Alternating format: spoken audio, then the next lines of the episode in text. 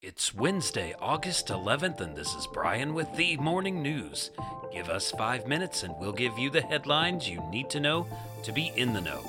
New York Governor Andrew Cuomo resigned Tuesday after sexual harassment allegations and a fast moving impeachment effort left him facing pressure to step down from even those closest to him. Resignation came a week after a report by New York Attorney General Letitia James that said Mr. Cuomo sexually harassed multiple women in violation of state and federal laws, creating a hostile work environment, and retaliated against at least one former employee.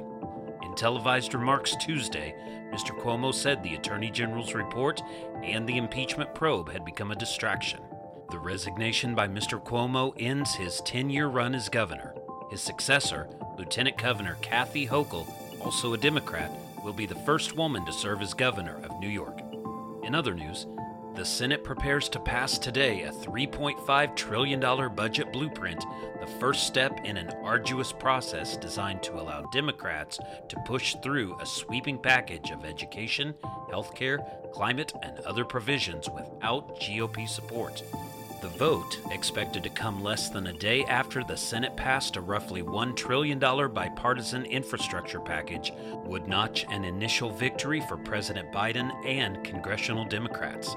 They are seeking to pass as much of their legislative agenda as possible this year before next year's midterm elections overtake Capitol Hill.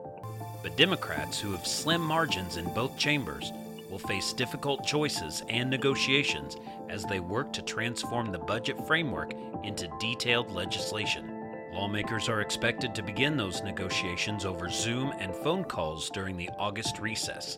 Senate Majority Leader Chuck Schumer had set a September 15th target date for committees to submit their pieces of the legislation.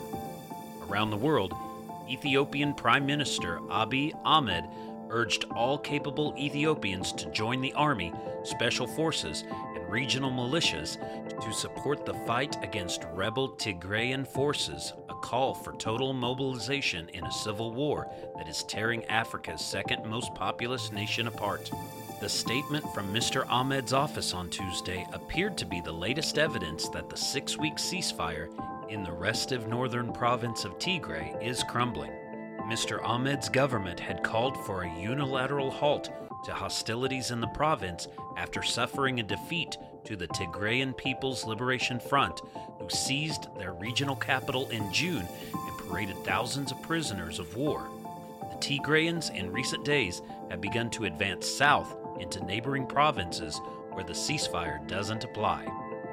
Back in the US, the S&P 500 and Dow Jones Industrial Average closed at record highs after the Senate passed the infrastructure package and oil prices mostly recovered from Monday's slump.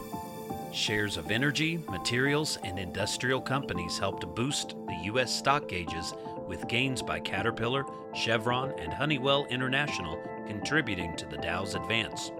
The S&P 500 eked out a 45th record close of 2021.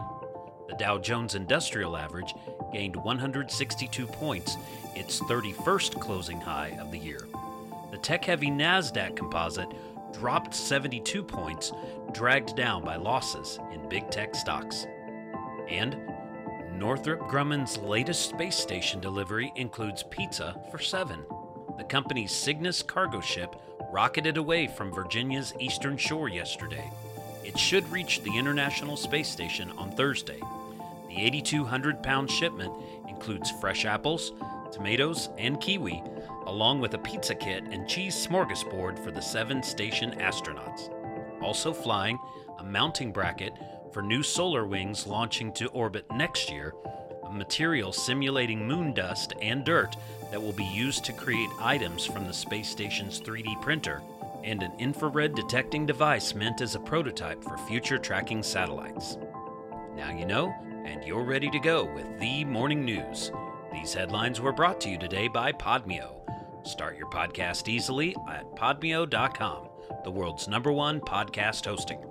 Subscribe to this daily morning brief on Spotify, Apple Podcast, and themorningnews.com. Thanks for listening.